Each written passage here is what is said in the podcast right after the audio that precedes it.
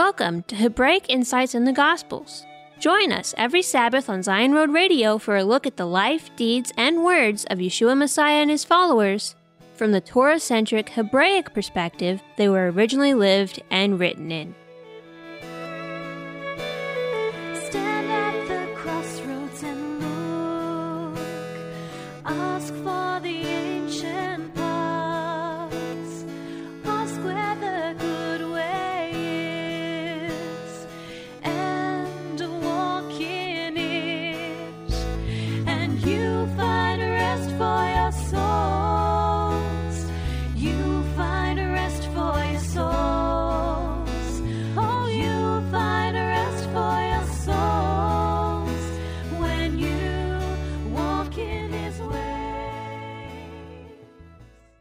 Today's program is on John chapter 3, verse 1 through verse 36. Please get out your Bible and follow along. What does it mean to be born anew? What is life about for those who are born from above? Why can't unbelievers see the kingdom of Elohim? What did Messiah mean when he said, Unless one is born of water and spirit, he can't enter into the kingdom. How does the Word and the Holy Spirit work together to purify us? What's the difference between the immersion of John and the immersion of Yeshua? And why is it so important to be immersed in the name of Yeshua? Does the change the Holy Spirit brings happen right away, all at once? Or is there a process involved? And once you're born anew, how committed should you be to walking it out? Stay tuned throughout today's program for Eliyahu Ben David's insight on these questions and more in John chapter 3. And now, here's Eliyahu Ben David.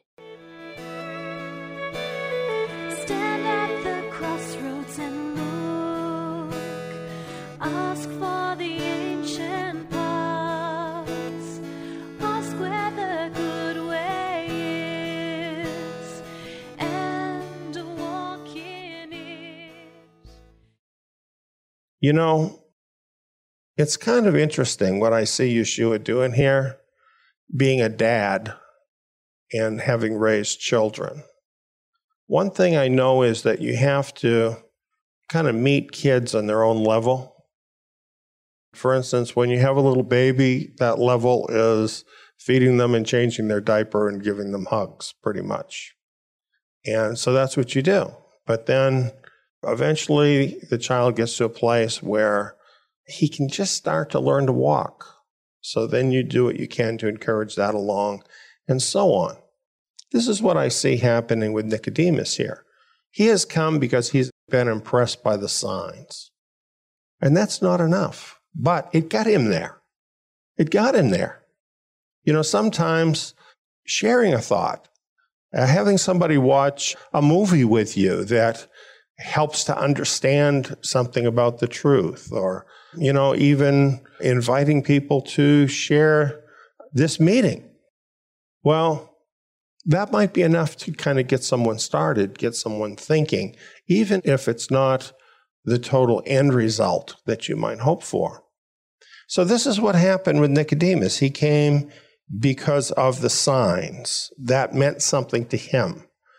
He just kind of thought in this very simple way that people do well, that person can do something extraordinary, and they couldn't do that if it wasn't from God. So that's why he's there. And I think it is so interesting that Yeshua doesn't even talk about that because that's not really what he wants to talk about. That's not why he's doing the signs. It's not the signs that are the big thing. The big thing is what he has to talk about. So he just gets right to the heart of it. And I like that because you know what? This man deserved that.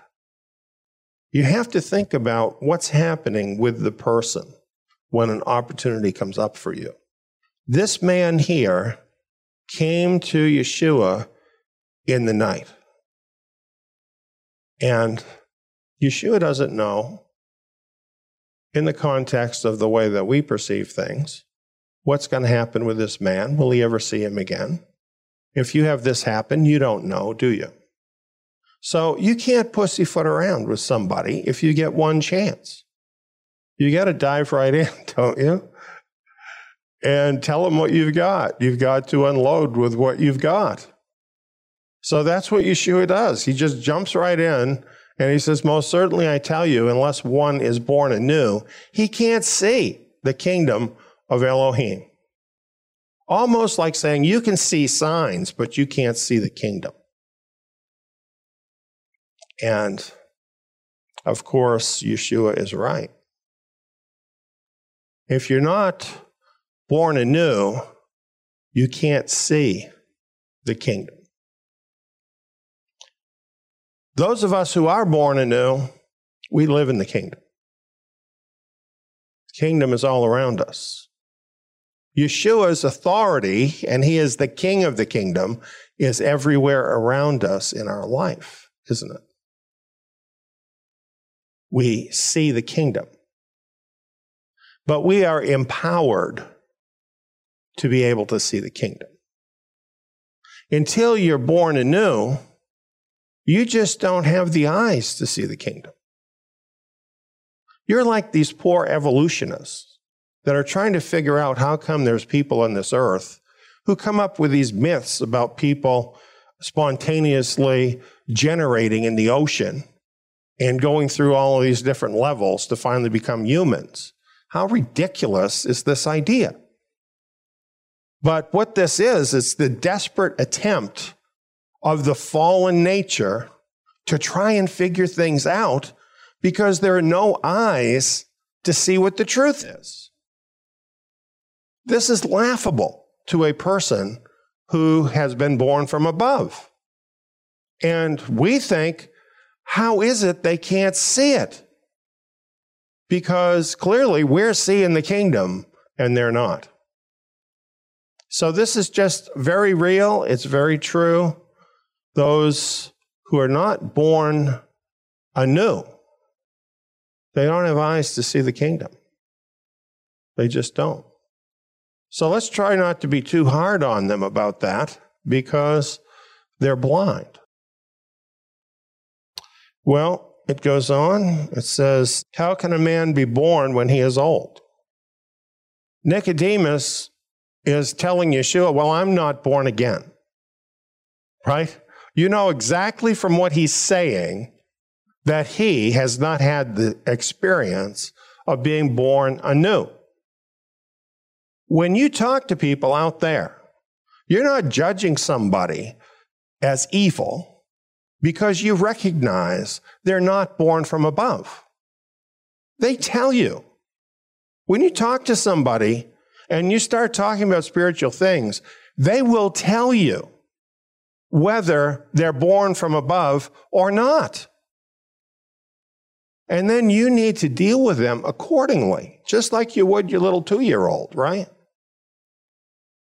If they're not born from above, you can't expect them to know the things that a person knows who is born from above. You have to deal with them on that level. If they are born from above, well, that's a whole different thing, right? Because we have a whole different language. That if we share that spirit within our heart, we can talk to one another from the position of faith. Entirely different thing. So, Yeshua answers him Most certainly, I tell you, unless one is born of water and spirit, he can't enter into the kingdom of Elohim. So he just said, if you're not born from above or born anew, you can't see the kingdom. And that's bad enough. Here he says, unless one is born of water and spirit, he can't enter the kingdom. Now we're talking something tragic, aren't we? Something really tragic because even Nicodemus would know that he'd want to enter the kingdom. So, what about this? What does this mean? One is born of water and spirit. Well, like a lot of things that Yeshua says, it can mean more than one thing. And I believe it does. Nicodemus has just said to Yeshua, Well, what? Can I go back in my mother's womb and be born again? So that is in the context. So Yeshua could be saying, Well, just being born of water, in other words, being born in the natural birth process, is not enough. You have to be born of the Spirit too. So that, that wouldn't be a stupid meaning, would it? But some people don't think that's a spiritual enough meaning.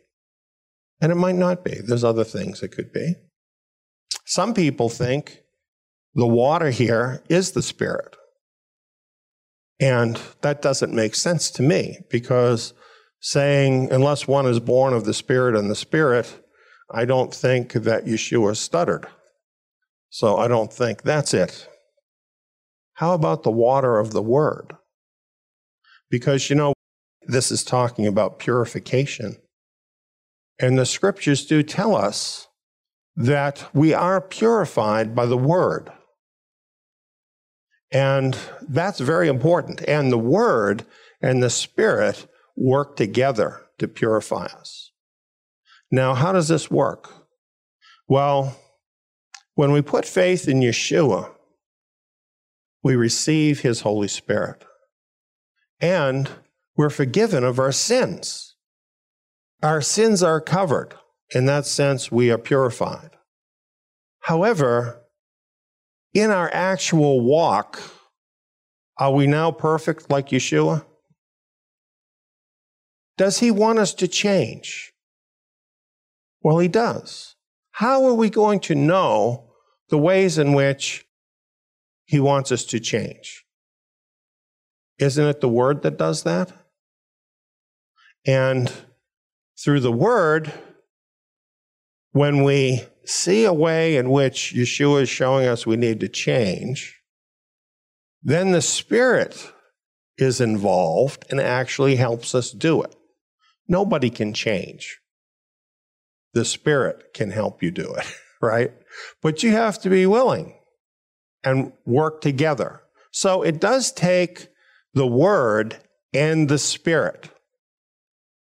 And here's another thing. You know, many people say they believe, but they don't walk it out. The word is about helping us to walk it out. And that's what shows and proves that we believe. If we're walking it out, you know what's going to happen? We're going to walk right into the kingdom of Elohim because we're walking in it already. That which is born of flesh is flesh, that which is born of the Spirit is spirit. This is two entirely different outlooks, friends. From a fleshly point of view, what is life about? Isn't it about satisfying yourself? Isn't that really what life is about? From that point of view, what makes sense? Well, do everything you need to do to succeed as much as you can in this world. And succeed has a certain meaning in that context, doesn't it? And that's what life is all about. It's kind of like that board game, the game of life, right? You go around the, the board game and trying to get as much as you can, and the person who dies with the most wins basically how that works. But to the person born of the Spirit, that is just emptiness and folly. Because when you get to the end of the board and you've acquired all of that, you can't take it with you. So, what good is all that? The person who's born of the Spirit has different priorities. And it's based on real things in that person's heart.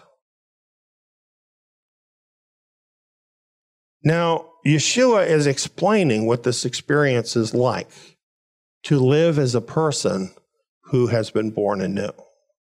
He says, The wind blows where it wants to, and you hear its sound, but don't know where it comes from and where it is going. So is everyone who is born of the Spirit.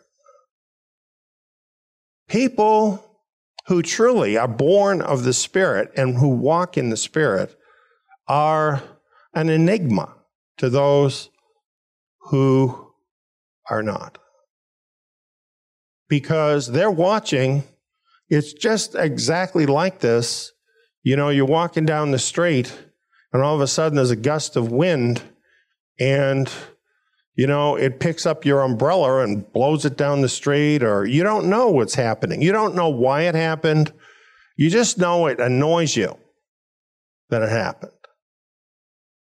And a lot of times, we folks who have been born anew, we're very annoying to other people. We're not trying to be, but you see, we have this voice that is compelling us. It's the voice of God, it's the voice of the Holy Spirit, but it's not always in words. Sometimes it's just his spirit impressing something onto our spirit and like the wind blowing us in a certain direction. Now, that doesn't look very solid to a lot of people. That looks like someone who is mentally unstable, right? As they just follow where the Spirit leads them. But what is that about? Really, what that's about is doing the will of God instead of your own will. You see, life is so much more tidy in some ways if you're not born from above. Because you can make a plan, right? And your parents, they save and save and save in order to have money for you to go to college. They've got it all planned out. You're going to be a doctor just like your father was or whatever. And you got this whole program. So you get right into that groove. You feel you're going to do that whole program. And that's what your life is going to be about. You know, you're going to get married at a certain point. You're going to have a family. You're going to do all these things that life is about. Only what happens for most people as they actually set about accomplishing their plan? Well, if they actually are successful in accomplishing their plan, they really find their plan isn't everything they thought. But then people also meet a lot of obstacles. They go through all these things and then their wife divorces them and takes the house and all the kids. I mean, it doesn't turn out the way that you think many, many times. So it looks like it's a neater package, but it really isn't. On the other hand, you have your Heavenly Father and He knows everything. And He knows who you are really meant to be. And when you're starting out, you don't know that. You don't know that. So you're thinking, okay, I need to go this way. And not only that, people in your life are all telling you, you need to go this way. But your Heavenly Father is thinking, oh, wait a minute, that's the wrong path for you. You need to go this way. So you tell people, you know what? I appreciate that you want all these good things for me over here, but I think what's really best for me is I need to go this way. Well, that's very disconcerting to those people that love you. So do have compassion on them because they love you, but go that way. If you're born anew, you've already made the choice where you're going. So live by that. Live by that. Be that person. You know, this is the biggest problem, I think, for people who have been born anew. They sometimes live with one foot in the world and one foot in the kingdom.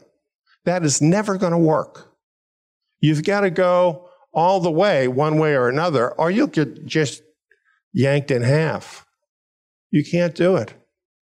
You've got to go all the way with the Spirit. That's what you have to do. The Spirit informed by the Word. You know, it's really amazing how you can turn out like really different than you ever imagined when you started this walk. And I'll tell you why.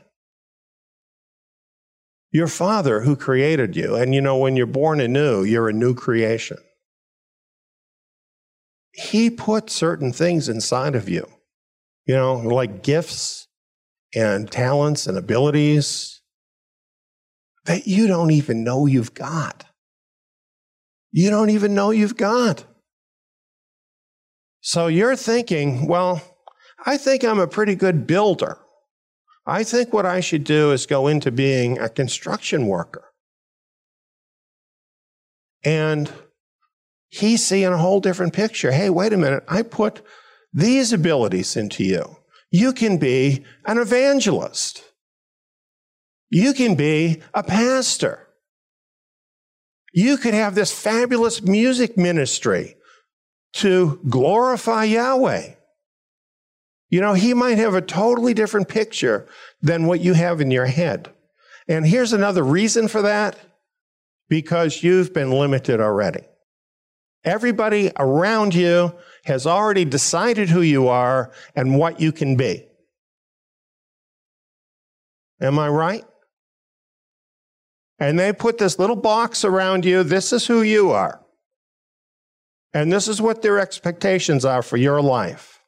Blow that box out of the water because you are so much greater than any boundaries human beings can think up for you.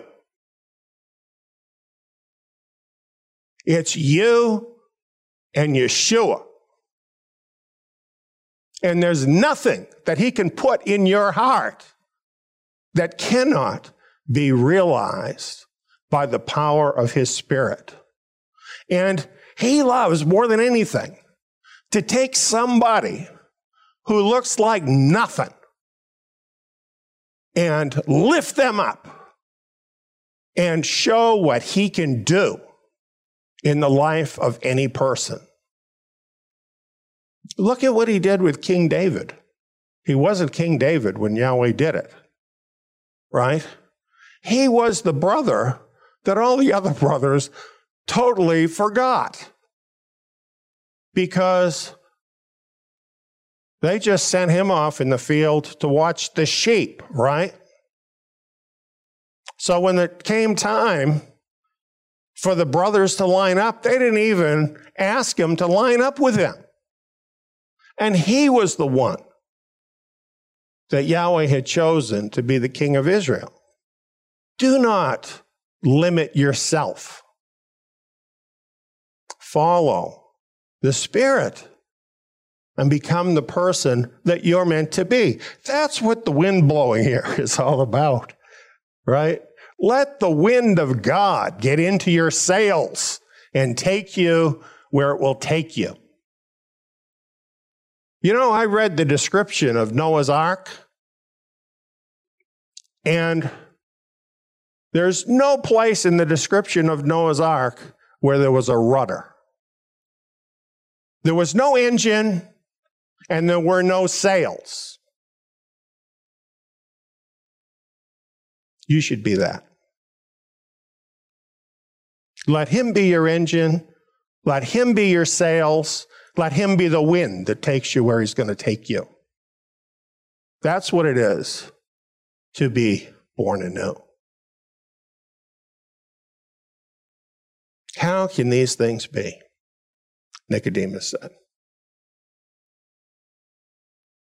That sounds like an unbeliever, doesn't it? How can these things be? You know, when I talk about the remnant exodus, this is what I hear from people. They're supposed to be believers, like Nicodemus, right? But how can this be? And I feel just like Yeshua. Are you a teacher of Israel and don't understand these things? This is all through the scriptures. Don't you know? In the book of Deuteronomy, Moses writes about a new heart and circumcision by the Spirit. Should not someone who's a teacher of the Torah know that? Should not a pastor at your local Baptist church know about the remnant of Israel? Just saying. I just so identify with these things that Yeshua is saying.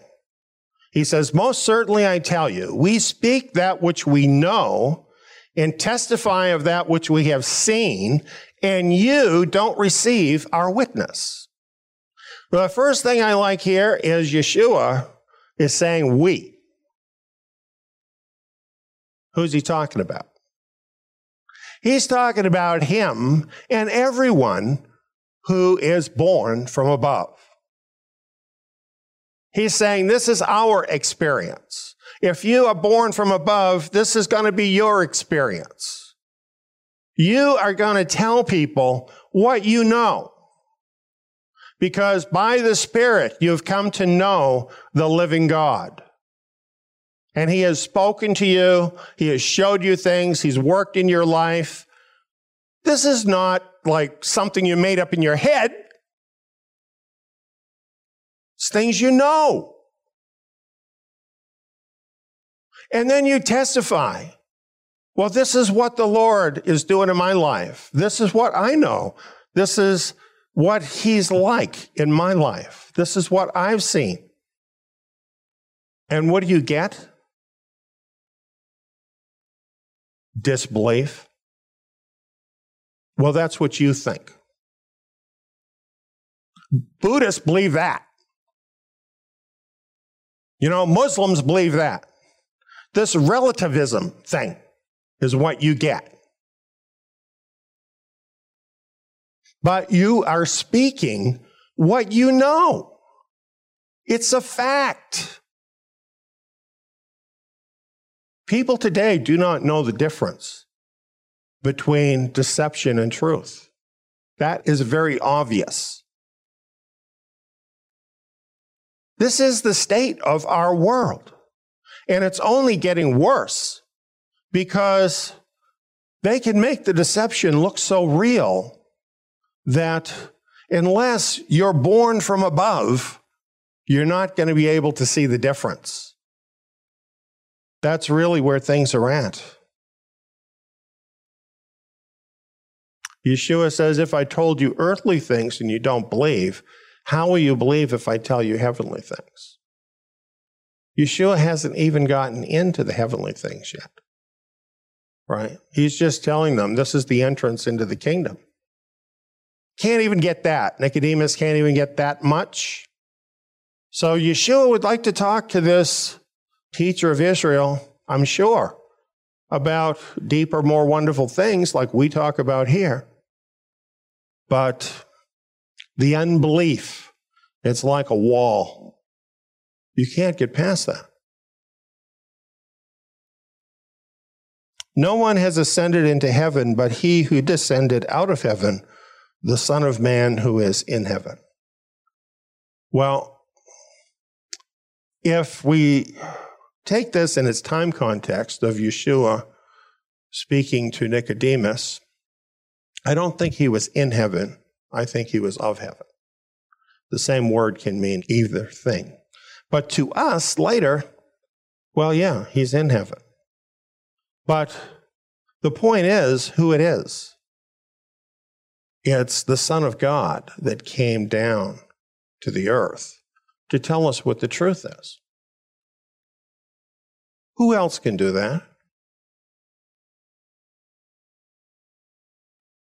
And then we have the serpent lifted up in the wilderness. Well, what is that about?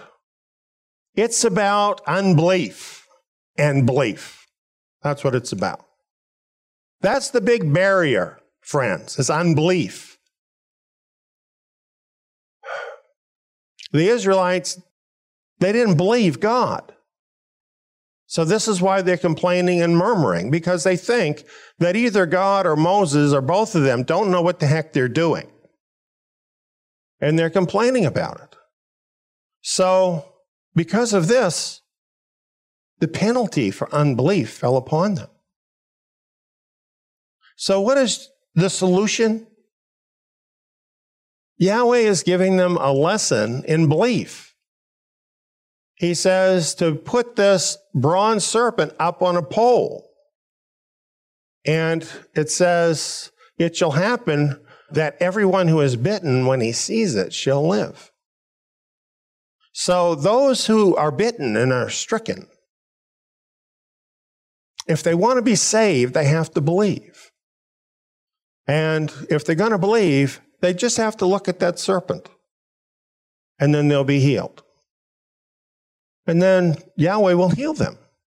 Is this not just like a perfect example to Israel as to why they need to believe?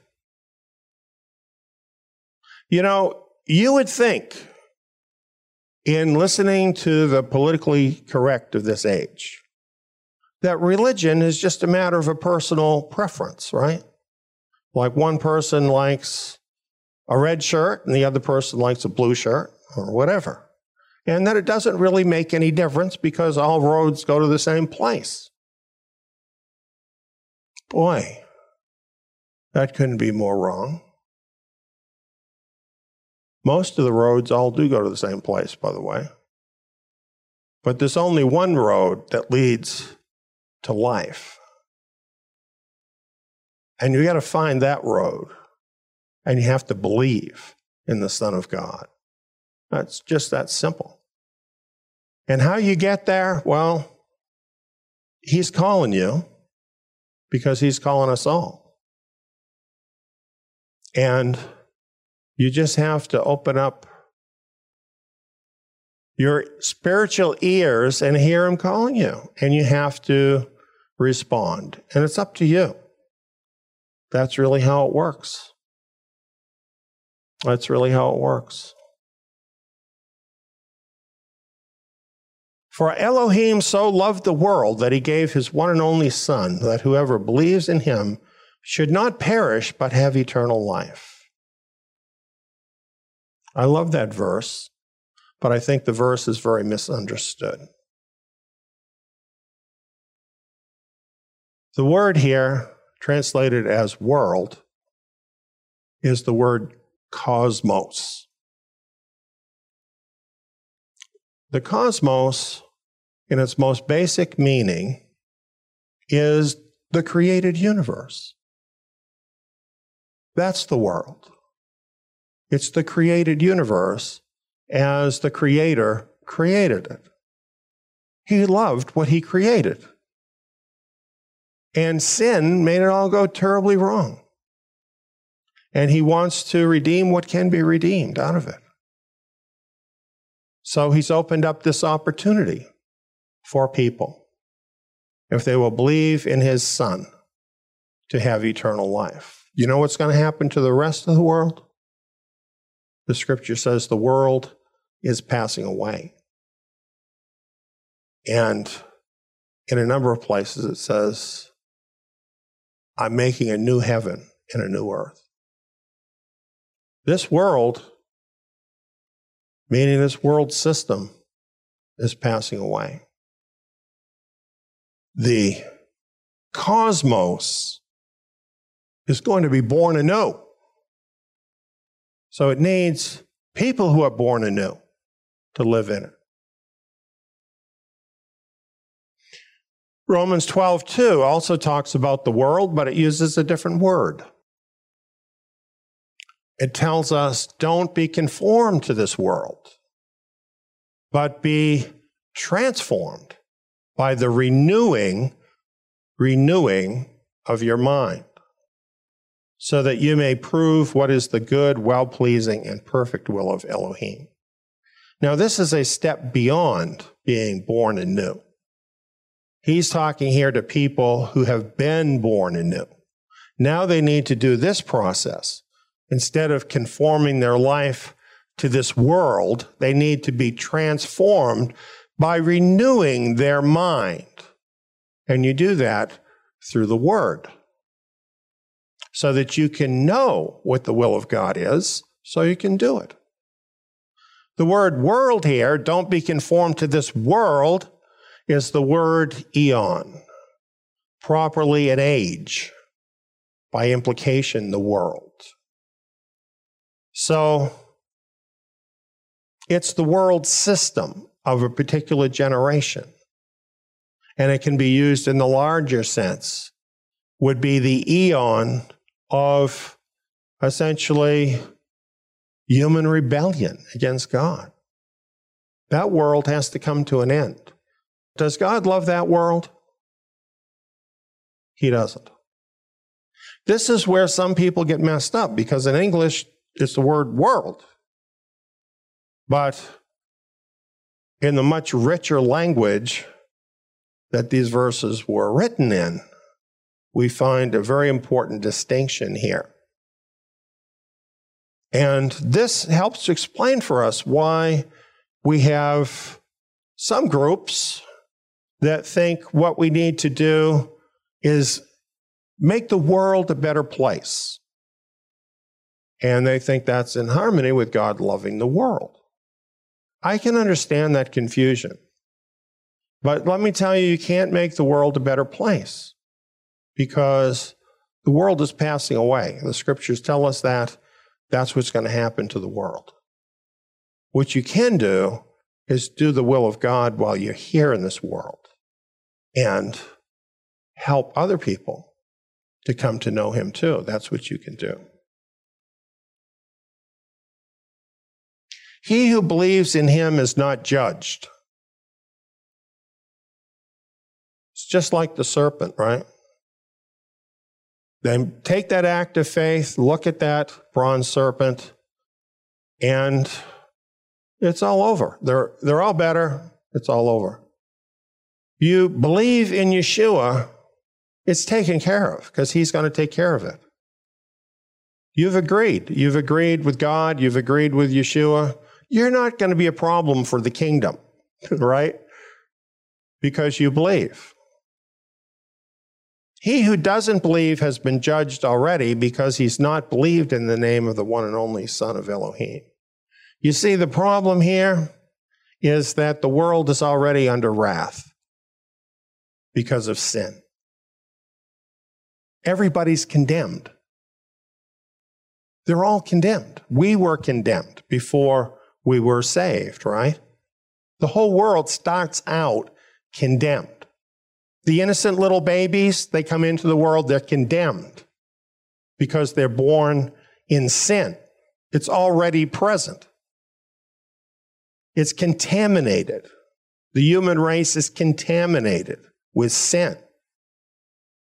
And if it continues in that condition, the only thing that can be done is it must be destroyed, like what happened with the flood. So, there's a way out. Yahweh's provided a way out through belief in his son and being born anew. That's the way out. That's the lifeboat. Get in the lifeboat or drown. It's that simple. Now, this is telling us where all the problems are, why people don't just respond. He says, This is the judgment that the light has come into the world, and men loved the darkness rather than the light, for their works were evil. For everyone who does evil hates the light and doesn't come to the light, lest his works would be exposed. So when people do not respond, when they do not believe, for a while we can think, well, they just don't know, they don't understand something, whatever. But if they go through their whole life like this and they never come to the light, not judging any individuals, but what does that mean about them? Doesn't it mean their heart has been dark and they like it that way. It's not simple. You can't change that. And listen, that could be your son, your wife, your mother, could be any person. It could be somebody that you love. And the fact that you love them doesn't change it if they have a dark heart. The only thing that can change that is if they will turn to Yeshua and let some light in there and change their ways. What I pray for about this with people that I love is I ask Yahweh to bring circumstances into their life to break through, if it's possible to break through, that will bring them to a place where finally they will hear. And that's a powerful prayer because what that can mean is you can be praying for things that some people think of as bad things to come into their life. Sometimes some people have to be crushed, literally, before they'll turn their heart to God. I don't want to do that to anybody, but I believe their eternal life is the most important thing. And I want Yahweh to do whatever it takes in their life, in my life, in everybody's life, to give them the maximum opportunity and likelihood to turn towards his son. He who does the truth comes to the light, that his works may be revealed, that they have been done in Elohim. Those are the people that we're looking for. What is the difference? Why is it that you have these people who live in the darkness, who love the darkness, who love all the deception, right? And then you have these few other people that love the truth. And they are drawn towards the truth. Isn't that an amazing thing that there's some people that are like that? And what I've seen, it's not really necessarily hereditary, although it can run in families. And it's not necessarily something people can be taught because there's a lot of people who have been taught various truths from the scriptures, but it doesn't really seem to change their hearts. It's a special thing between that person and God. And He knows who those people are. And they're the people that respond to the light. They are the people who are born anew. Well, we have the, uh, the baptism, the immersion. We have Yeshua immersing people when he comes into Judea. And then in, I think it's chapter four, it's saying that Yeshua didn't immerse anybody, but the disciples did. And this is certainly not a contradiction in any way because Yeshua is the leader. If he instructs his disciples to baptize people, it can be said he's baptizing people. We use this language all the time. You know, we'll talk about, for instance, the president. The president did this, the president did that, the president did the other thing. Did the president personally do it? He had people that he sent to do it in most cases. It's the same thing with Yeshua, what he did here. But there's bigger things about this than whether or not it was Yeshua doing it. A dispute arose here on the part of John's disciples with some Judeans about purification. So, what's all that about? Well, in the Torah, ritual immersion is about purification from uncleanness. For example, it has an immersion for women at the end of their monthly cycle. It's a type of ritual purity. That's what that's about. You have the immersion of the priests to prepare them to enter into their priestly activities. This was a matter of purification. Now, is anybody really purified by this water? It symbolizes something else, doesn't it? in each of these cases? Well, what is the difference between the immersion of John and that of Yeshua? I think what they were getting at, probably John's disciples were feeling like they had to kind of defend John because they'd been following John. So a lot of times what happened in that situation is there'd be some of them that would think, well, John is the greatest because, you know, he's our teacher and he was really pretty good, wasn't he? So they felt that way. And then you had the Jews, some of them saying, well, why don't we just stick with these purifications that are in the Torah? Why do we have to have some other kind of immersion, like from you or Yeshua? And which one is the best of these? Which one is going to do a better job of purifying the people of God? So they had these kinds of questions coming up. And I think it's interesting. It might be that John's disciples might even have had some jealousy for John out of loyalty. I'm not saying they were bad. I'm just saying this is how things go sometimes. So I think John wanted to make his position very clear about this. And he said, A man can receive nothing unless it has been given him from heaven.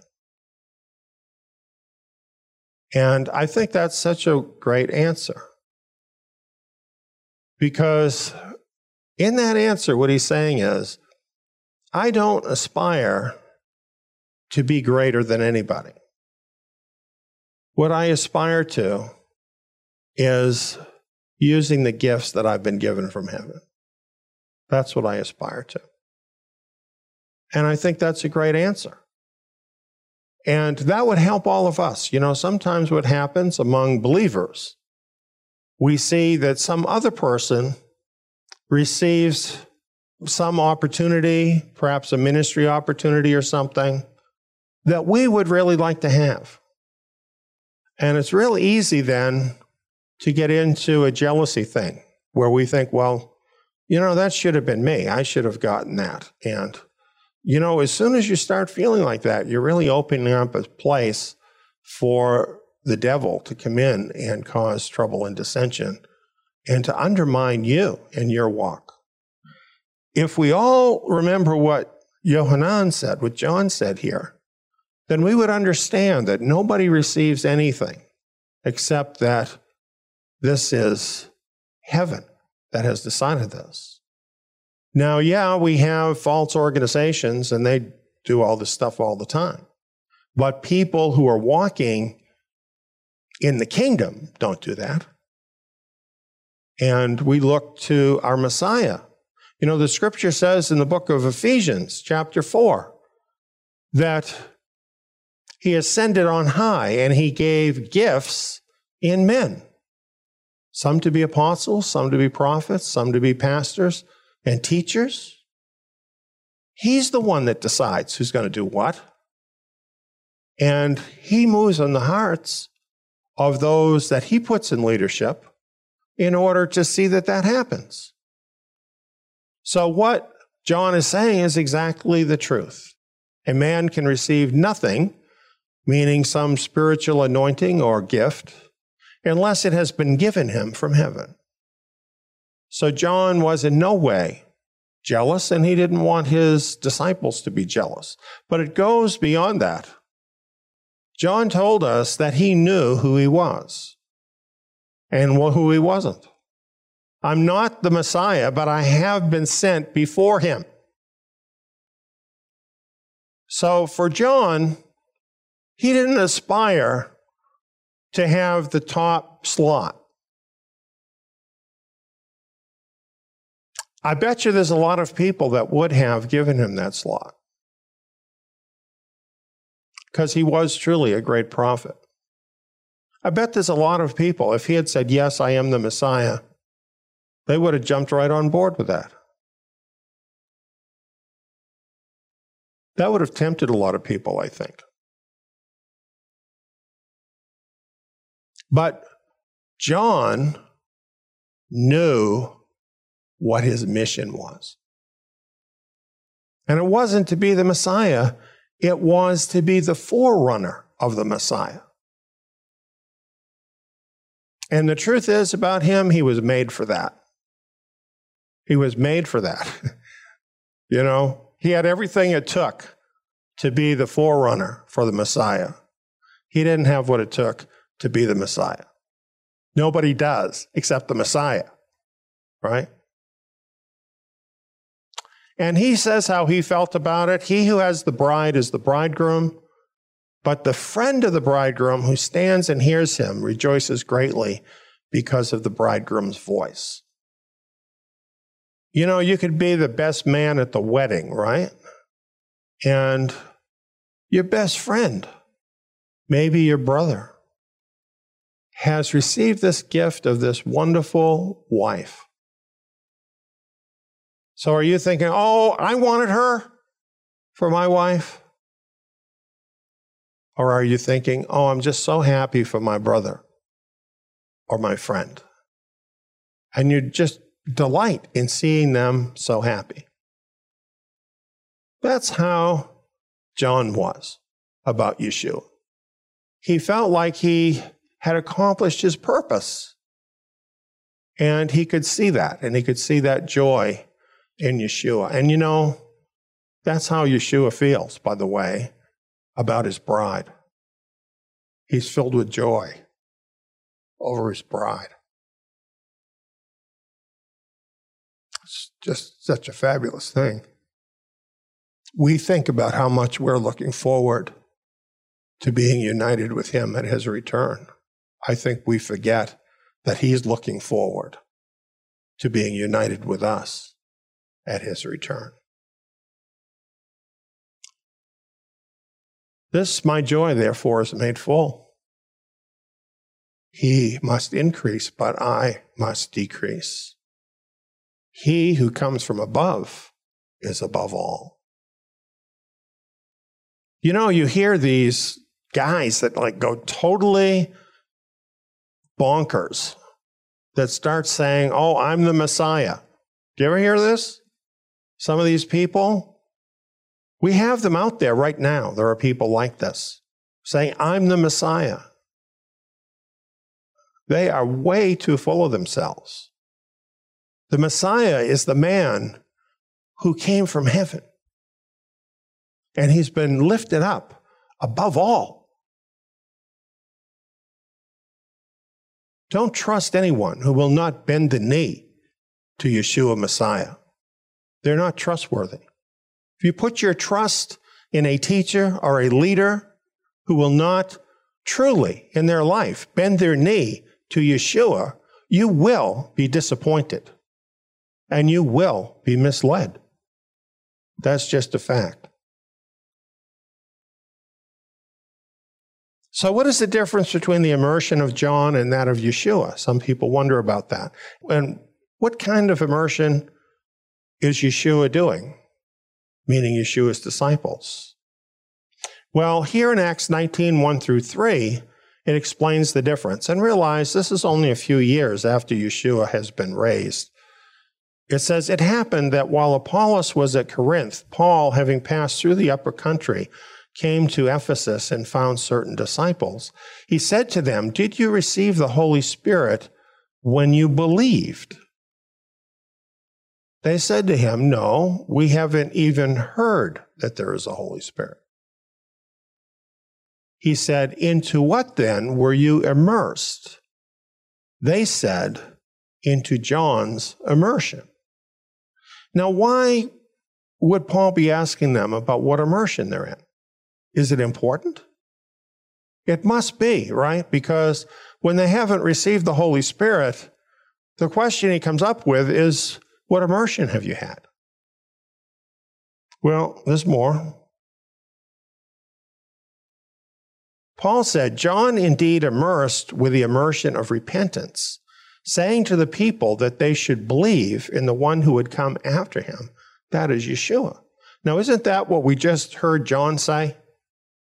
That's just what he said, isn't it? And that's what his immersion was about to make the way for Yeshua. So when they heard this, They were immersed in the name of Adonai Yeshua. And then, when Paul laid hands on them, the Holy Spirit came on them, meaning gifts of the Spirit. So, what can we glean from this? Was the immersion that Yeshua was doing the same as the immersion that John was doing? It wasn't. The immersion that John was doing was for repentance, people preparing their hearts to believe in Messiah. The immersion Yeshua was doing, why would he need to do an immersion of repentance to lead people to him when they're there being immersed by him? They're being immersed in his name. And the reason it's right here is because he's been telling people, John 3:16, right? You have to believe to receive eternal life. And now he's immersing people. Because why? Because that is the way that he gave as an example for how you answer God. That's how you answer and say, Yes, yes, I do believe. And you make a public display in front of everybody that you believe. So, you know, a lot of people say, well, you don't need to be immersed. You can just believe in your heart. That's very dubious. Very dubious. Why would you want to do that? If you're born from above, don't you want to own that? Don't you want to say, I'm a child of the living God? I've put my faith in Yeshua Messiah? If you're not willing to confess Him, to step forward and confess Him through being immersed in His name, then it's very questionable how much you believe or whether you really do believe because you're not putting your whole self behind it. Yeshua is very much an all in kind of guy, right? Doesn't he deserve that? You know, I've told this story before, but I'm going to tell you again. I went to this one event one time, and they did their version of an altar call. And by the way, I like this guy. That's why I was there, all right, that was doing this. But at the end of his sermon, he's telling people if you put faith in Yeshua, we're going to give you an opportunity to express that. Now, everybody here, close your eyes. So nobody will have to be embarrassed. And if you want to be saved, raise your hand. Nobody will see. You won't be embarrassed. Just raise your hand. I think that's pathetic. Was Yeshua doing anything like that in his immersion? When people have to actually step up and be immersed in the name of Yeshua, and they don't care who knows? Which one do you think has really expressed their faith? We have a watered down gospel today all around us. And you know, this thing here is so personal because it's not about a religion and it's not about saying magic words. It's about a person. Yeshua Messiah, it's about Him. It's about being loyal to Him. It's about accepting Him for who He really is. And it's about giving up your life to Him. That's something we should be very happy to step forward and to make that decision where everybody can see it, and then to make it our life's work to follow through with that decision. So, which immersion was greater, John's or Yeshua's? Hmm. Very clear, isn't it? Yeshua's. Yeshua's. The Father loves the Son and has given all things into his hand. One who believes in the Son has eternal life, but one who disobeys the Son won't see life, but the wrath of Elohim remains on him. John was quite a preacher, wasn't he? He knew exactly what the truth was. Believing. Believing obedience of the Son. That's the criteria. You will enter the kingdom or perish based on that.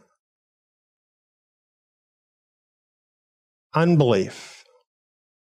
The word here disobeys the Son. Not to allow oneself to be persuaded, to refuse or withhold belief, to refuse belief and obedience, not to comply with. You see, unbelief is very active. It's not just a passive thing, I don't want to think about it. Unbelief is really a very active thing. It is a decision. I'm not going to be persuaded no matter what you tell me.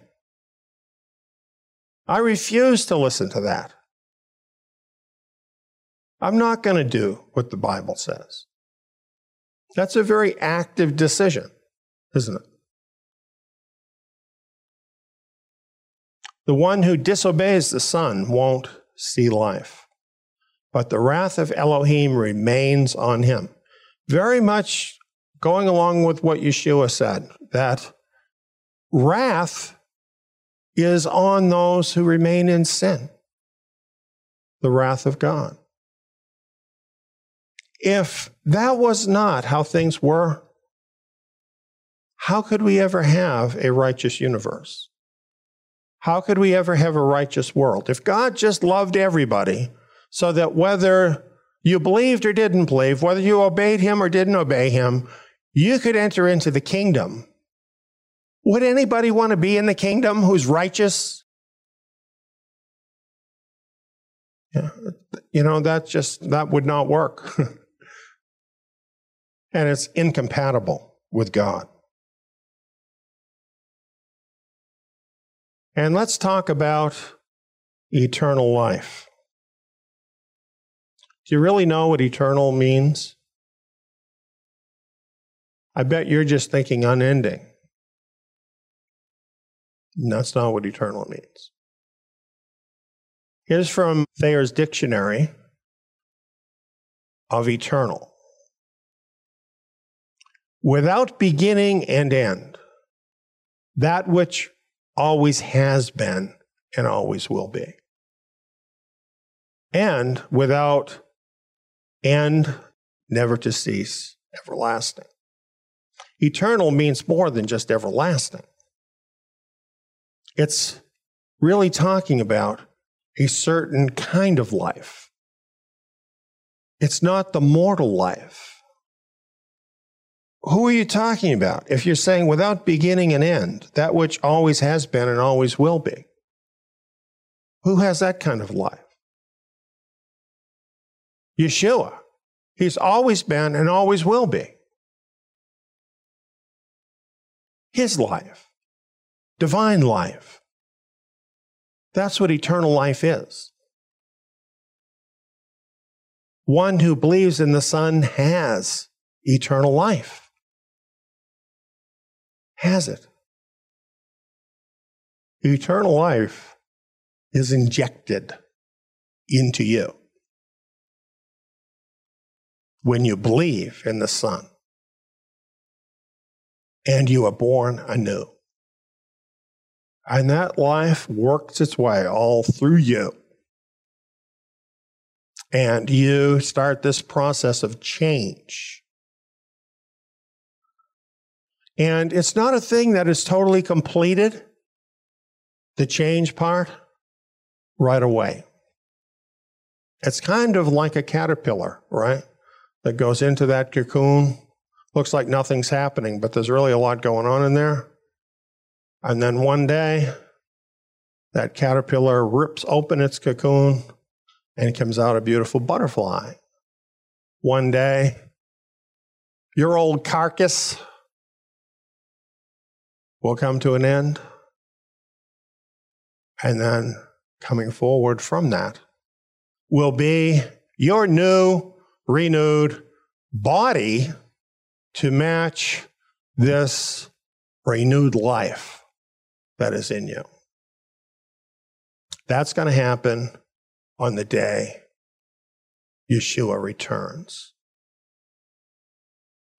That's what I'm looking forward to. Looking forward to that day.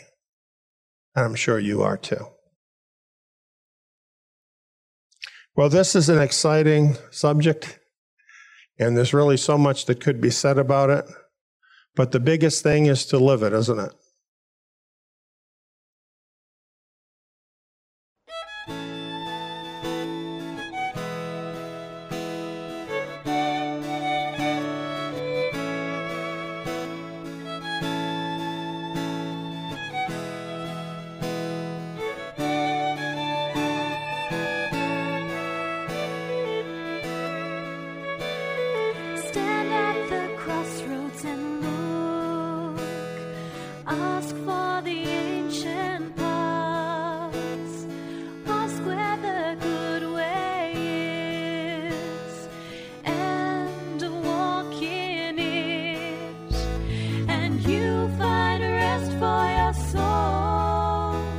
Been listening to Hebraic Insights in the Gospels. Some of the scripture verses referenced in today's program are John chapter 3 verse 1 through verse 36. Deuteronomy chapter 30. Numbers chapter 21 verse 4 through verse 9. 1 John chapter 2 verse 10. Isaiah 65 verse 17. Isaiah 66 verse 22.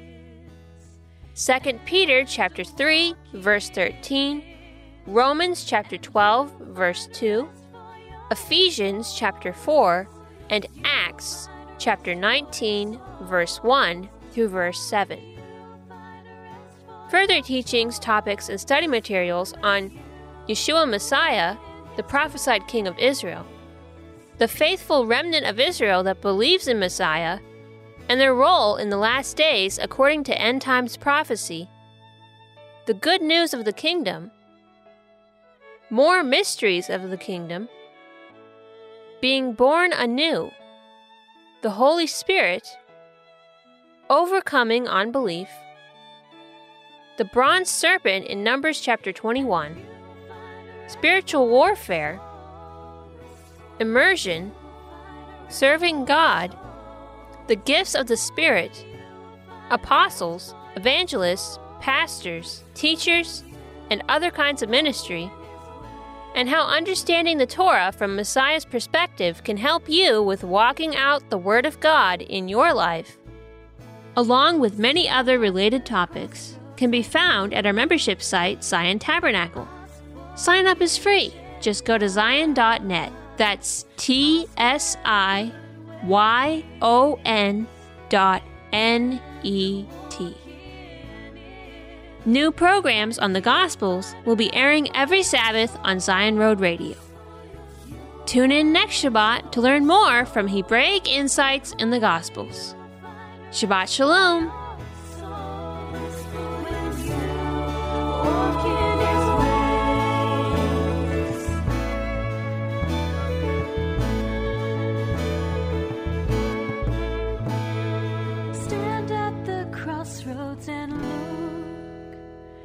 Ask for the ancient paths. Would you like to hear more of Eliyahu's teachings? Do you have a question or prayer request and would like to get in touch with one of our volunteers for help? Or do you just want to know more about Eliyahu Ben David and Tsiyon Ministry? Visit our website at tsiyon.org, where you can listen to more teachings from Eliyahu Ben David straight from the homepage of our website. Check out our books, DVDs, internet videos, and other social media outlets. Learn more about Eliyahu and the Tsiyon team on the About page. See what our ministry's mission is on the Remnant Vision page. Send a question or prayer request from our Contact Us page. Or click Join Us in the menu bar to learn about our community site, Tsiyon Tabernacle. To find out more about Tsiyon Ministry, go to tsiyon.org. That's tsiyon.org, spelled T S I Y O N dot O R G.